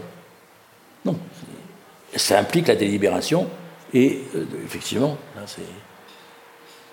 Oui. Parmi il y a quand même là dans la salle, je les trouve très silencieux, quelques jeunes rousseauistes, chercheurs actuellement, etc. Je doute euh, du fait qu'il n'y ait pas de d'objections, de questions ou de réflexions à avoir l'un ou l'autre, non? bon, Ils ne sont pas timides, c'est pas, pas des jeunes étudiants. Hein, Moi, je veux bien ah. pendant qu'ils réfléchissent. Ouais, qu'ils réfléchissent. Vas-y, Aurida. oui, euh, pour, euh, si on pense à la question de la, la, manière dont le contrat social peut être lu aujourd'hui mhm. et, aussi pour euh, poursuivre la question de Valérie. Donc l'idée que, alors euh, c'est parce que euh, donc, citoyen Genève, membre du souverain, donc j'ai besoin de savoir comment exercer ma souveraineté. C'est pour ça que je, mhm. pense, donc je réfléchis aux institutions politiques à partir de, de ma place dans la citoyenneté. Mais il me semble que euh, la question que je me pose, c'était aussi une question naïve, c'est que contrat social, finalement, qu'est-ce que ça veut dire aujourd'hui pour, euh, euh, le public? Pas uniquement le contrat social de Rousseau, mais contrat social. Parce que le contrat social, on est quand même tous supposés en remplir un. Et puis, il y a, d'autres formes de contrats qu'on est supposé maîtriser. Et, et puis, je pensais bien sûr au contrat de mariage aux, alliances euh, et euh, la question aussi des liens familiaux, toutes ces questions qui aujourd'hui sont de nouveau euh, centrales parce qu'on essaye de les, en, sens de les rethéoriser. Qu'est-ce que ça veut dire finalement? D'entrer dans un contrat, d'être dans un contrat, de le briser, etc. Et je me demande si peut-être ce que tu disais tout à l'heure, Bruno, sur le fait que on est dans une conjoncture où on est en train de repenser en fait la politique. On, est obligé finalement. Mhm. On est complètement, comme tu disais, cette histoire de la piscine privée. Il y a 20 ans, tu construisais une piscine. Aujourd'hui, c'est un acte politique de mhm. construire ou de mhm. construire une piscine. Euh, et donc je me dis, dans ce contexte-là, c'est intéressant de s'interroger sur est-ce que nous avons aujourd'hui dans nos démocraties contemporaines une culture du contrat? Est-ce qu'on sait ce que c'est qu'un contrat? Parce que moi, je m'étonne toujours. Ben, d'abord, on nous fait signer qu'à chaque fois qu'il faut faire une update sur l'iPhone, il faut signer un contrat qu'on ne lit jamais, parce que c'est incompréhensible. Donc, on signe à chaque fois en disant j'ai lu, ce qui est totalement faux. Enfin. Hein donc euh, voilà, c'est une plaisanterie. Non, mais je crois que c'est une vraie non, mais c'est une vraie question. Et je crois que il faut la prendre à partir de points très simples le contrat social est un contrat et n'est pas un contrat. Et les deux sont évidents. Pour Rousseau, c'est très fort. Alors pourquoi c'est un contrat et pourquoi c'est pas un contrat? Je crois qu'on peut commencer à dire pourquoi c'est un contrat. C'est un contrat en ce sens que euh, ceux, les membres de la société, sont pris dans un rapport avec les autres membres de la société, avec la société elle-même et avec eux-mêmes, dans une relation de type contractuel, c'est-à-dire des engagements réciproques. Mais ça, c'est en ce sens, le contrat social est un contrat. Mais deuxièmement, ce n'est pas un contrat parce que ce contrat n'a pas été contracté, n'a pas besoin d'être contracté, il a toujours été contracté, il est la condition de possibilité de tous les autres contrats.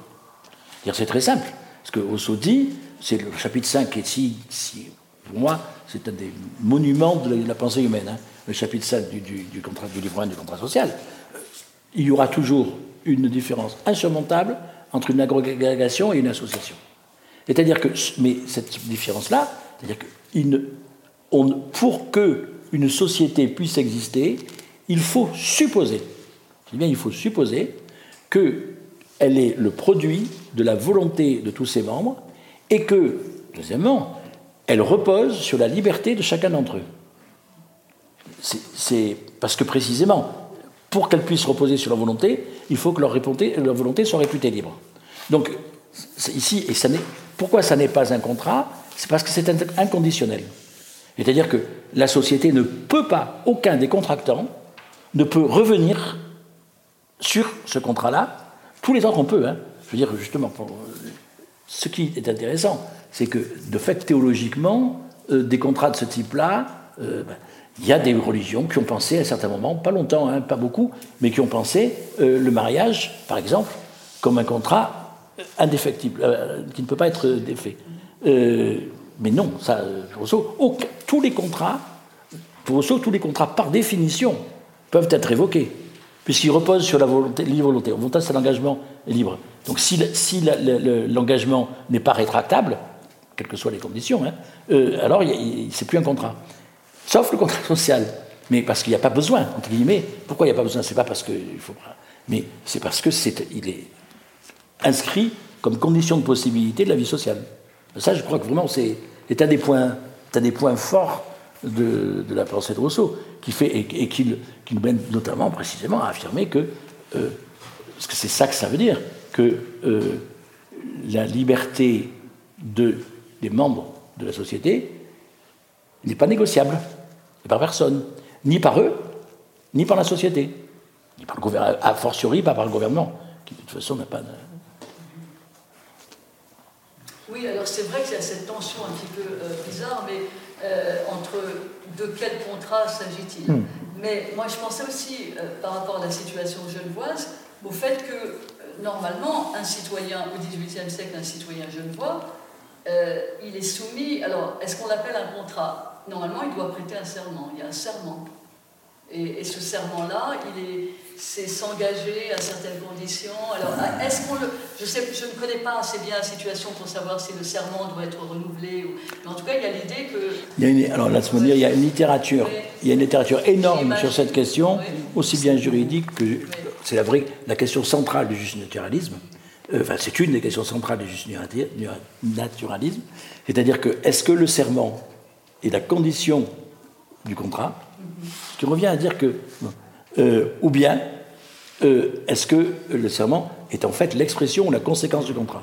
Il est très clair que pour Rousseau, c'est lui, clairement, non, le serment n'ajoute rien au contrat, et c'est pas fondateur du contrat. Et c'est ce qu'il dit, une des choses qu'il différencie de la majorité des penseurs justnaturalistes. Et il ne mentionne pas dans le contrat social, euh, Cette formule-là, le, serment, euh, il y a peut-être une allusion, mais par contre, il y a des textes dans la première version du Convention de est, euh, c'est aussi euh, dans la lettre écrite de la montagne. Il y, a, plusieurs textes. Hein. Tu peux te retrouver si tu veux. Et c'est une. au demeurant, c'est un des points sur lesquels le rapport de Rousseau au naturalisme se, cristallise. et c'est sur un des points sur lequel, pourtant, c'est un grand interprète de Rousseau, mais Robert Desraté je pense, euh, n'a pas vu ce genre de choses. Jacques. Vous avez, euh, pour prendre un, exemple qui est apparu dans le débat, vous avez posé la question euh, veut-on favoriser plutôt une approche substantialiste de la volonté générale, de la compréhension du concept de volonté générale, ou une approche plutôt procédurale? Cette dichotomie me semble justement d'un grand euh, confort intellectuel. Discutable, oui. Me, conduit à poser la question est-ce que vous pensez qu'avec la boîte à outils des concepts propres à, Rousseau, c'est-à-dire du lexique que lui-même emploie, euh, ça suffit pour l'expliquer ou est-ce qu'il faut recourir en dehors de la boîte de ces concepts à lui à, euh, un métadiscours qui euh, recourt maintenant à des termes qui n'appartiennent pas à lui euh, D'abord, rien n'interdit jamais de recourir à un, métadiscours, y compris pour rendre compte d'une pensée. Mais en l'occurrence, je pense qu'on peut trouver, après ça on les traduira, hein, mais on peut trouver des éléments discursifs dans la pensée de Rousseau pour, pour ça que ma réticence vis-à-vis de, de Rawls, personnel, hein, euh, tient à ça, euh, dans, lequel il y a euh, quelque chose qui est de l'ordre du substantiel, dans l'idée même de volonté générale, et il le dit lui-même, il y a deux objets, la liberté et l'égalité. Il le dit bien dans cet ordre. La liberté, d'abord, parce que c'est l'objet même du contrat, et l'égalité parce que c'est la condition de la liberté. Ça, c'est le chapitre 13. De, et c'est pas un hasard s'il le met à cet endroit-là. Parce que c'est le moment où il dit, bon, après, on va pouvoir faire des lois. Et ça, c'est l'objet des lois. Donc, euh, oui, il y a, y, y a, Alors, bien entendu, on n'a pas fini avec ça. Hein, parce que quand on a dit ça, je ne dis pas qu'on n'a rien dit, c'est pas vrai. Mais bien entendu que le débat euh, définir exactement ce que c'est que la liberté, bon, il essaie de dire des choses. Ce que c'est que l'égalité, lui, il précise aussi. Hein, il dit ce qu'il entend par là. Alors lui, il dit l'égalité, c'est que personne ne. Il est très clair là-dessus. Hein. C'est une des idées que, de Rousseau, à mon avis, les plus fortes et les moins soulignées, bien qu'on sache. Il dit l'égalité, c'est très nécessaire, c'est celle qui fait que nul n'est en mesure d'en acheter un autre, et nul n'est obligé de se vendre à un autre. Et on voit bien pourquoi l'égalité, c'est la condition de la liberté. Parce que c'est. S'il n'y a pas cette condition-là d'égalité-là, ben, il y a la servitude.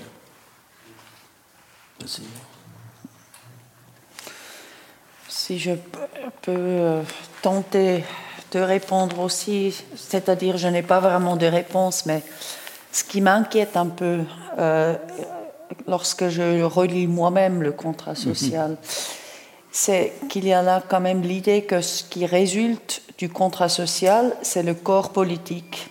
C'est un corps collectif et moral qui a, comme euh, le corps humain, dit Rousseau, euh, son, moi commun, euh, son identité à lui, non, son unité. Son unité, son moi, son, moi son unité et sa volonté. Et c'est la volonté générale, c'est la volonté du corps collectif. Comment est-ce que cette idée-là s'articule-t-elle avec le fait que euh, cette volonté générale ne peut se manifester qu'à travers les voix des citoyens assemblés lorsqu'ils votent des lois? Et, donc, moi, je pense que c'est. Euh, je n'ai bien sûr pas de sympathie pour l'interprétation de Talmont qui était très superficielle, mais il n'a pas totalement tort lorsqu'il dit qu'il y a là quelque chose comme euh, une volonté hypostasiée qui transcende euh, les volontés des citoyens eux-mêmes. Euh, moi, je trouve ça un peu inquiétant dans. j'ai envie. on est dans des choses passionnantes pour moi et très importantes. Je veux dire ce que, ce que je pense là-dessus.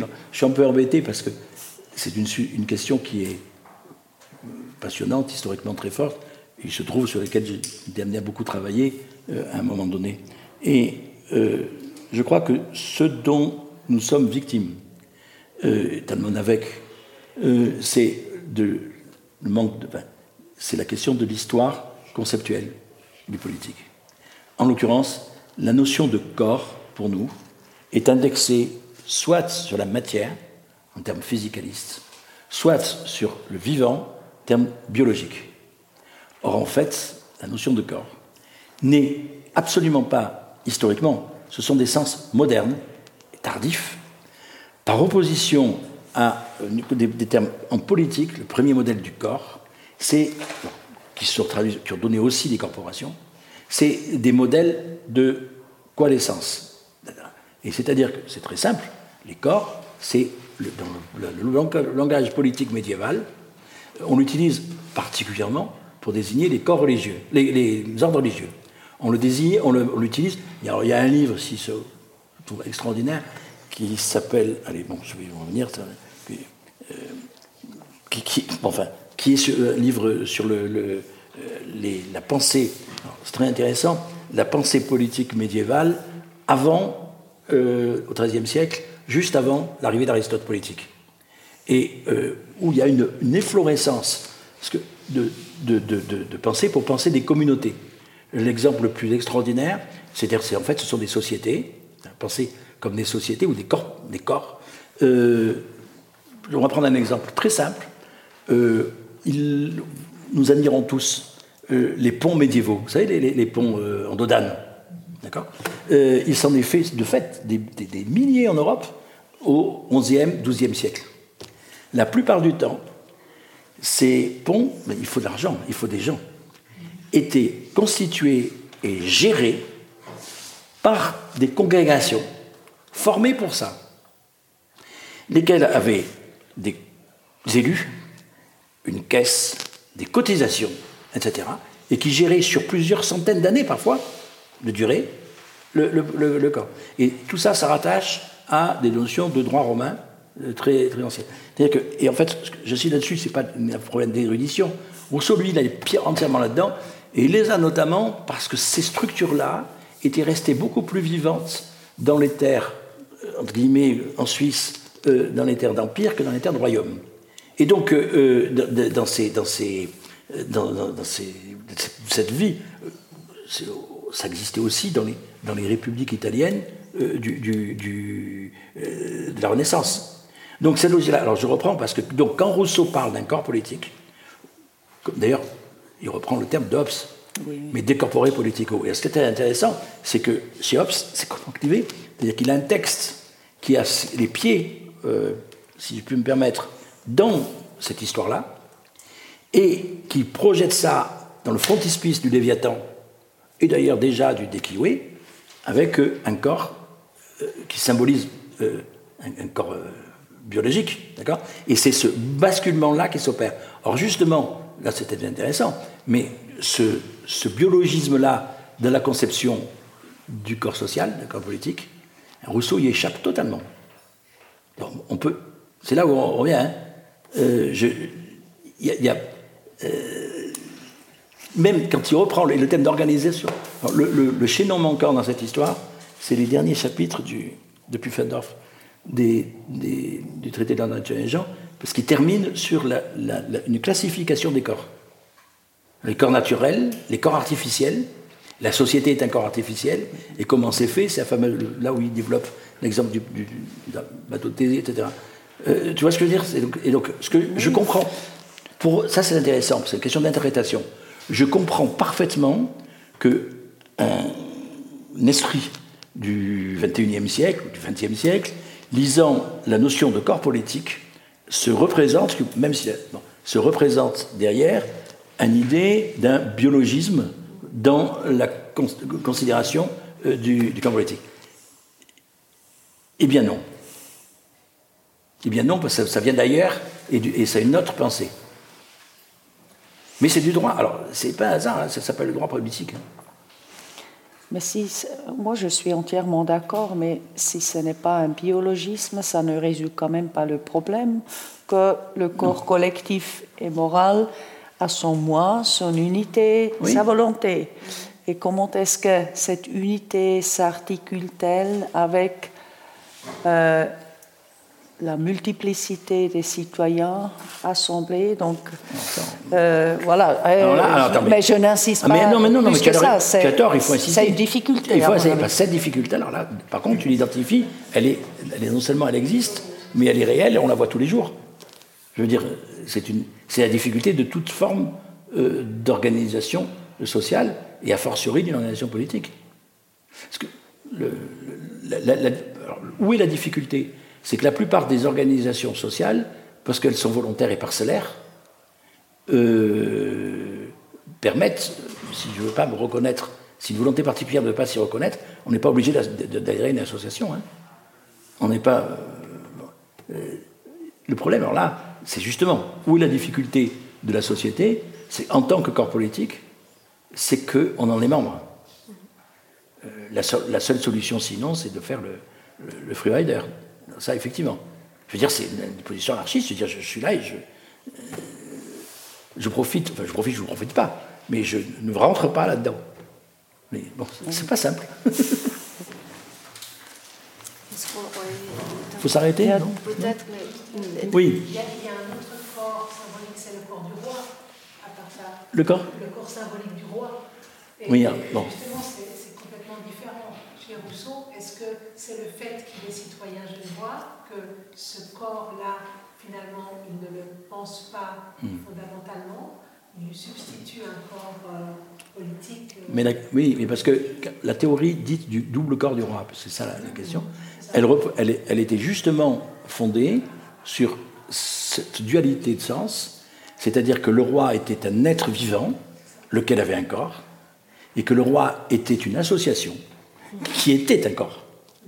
Qui était corps, et de ce point de vue-là, il avait ce, double, je dirais, ce double statut. Simplement, la prétention du roi, précisément, c'est d'être à lui tout seul, euh, le, non seulement le représentant, mais chez hop, ça va plus loin. Hein. Euh, c'est-à-dire que sans précisément euh, cette puissance qui unifie, le, corps n'existe pas, c'est une multitude. Et Rousseau le contredit précisément sur ce point-là, en disant non. Mais oui. L'articulation de ces deux formes de corps est peut-être assez, fondamentale pour comprendre la différence de Rousseau. Oui, mais la différence. il y a des penseurs politiques un peu violent qui ont fait remarquer que cette question avait été tranchée deux fois par les Anglais au début du XVIIIe siècle, au XVIIe siècle, et par les Français euh, en 1780, en 12. bon, oui. euh, toute chose égale par ailleurs, euh, bon, tant pis, je me risque, c'est une question que les Russes vont devoir se poser un jour ou l'autre. Hein. Quand on est dans la situation où il y a une identification totale.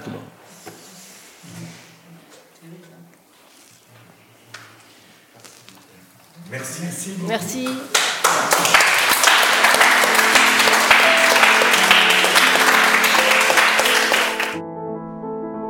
La rencontre avec Bruno Bernardi et Simone Zorbuchen est terminée. Retrouvez toute notre actualité sur notre site. À bientôt pour de prochaines écoutes.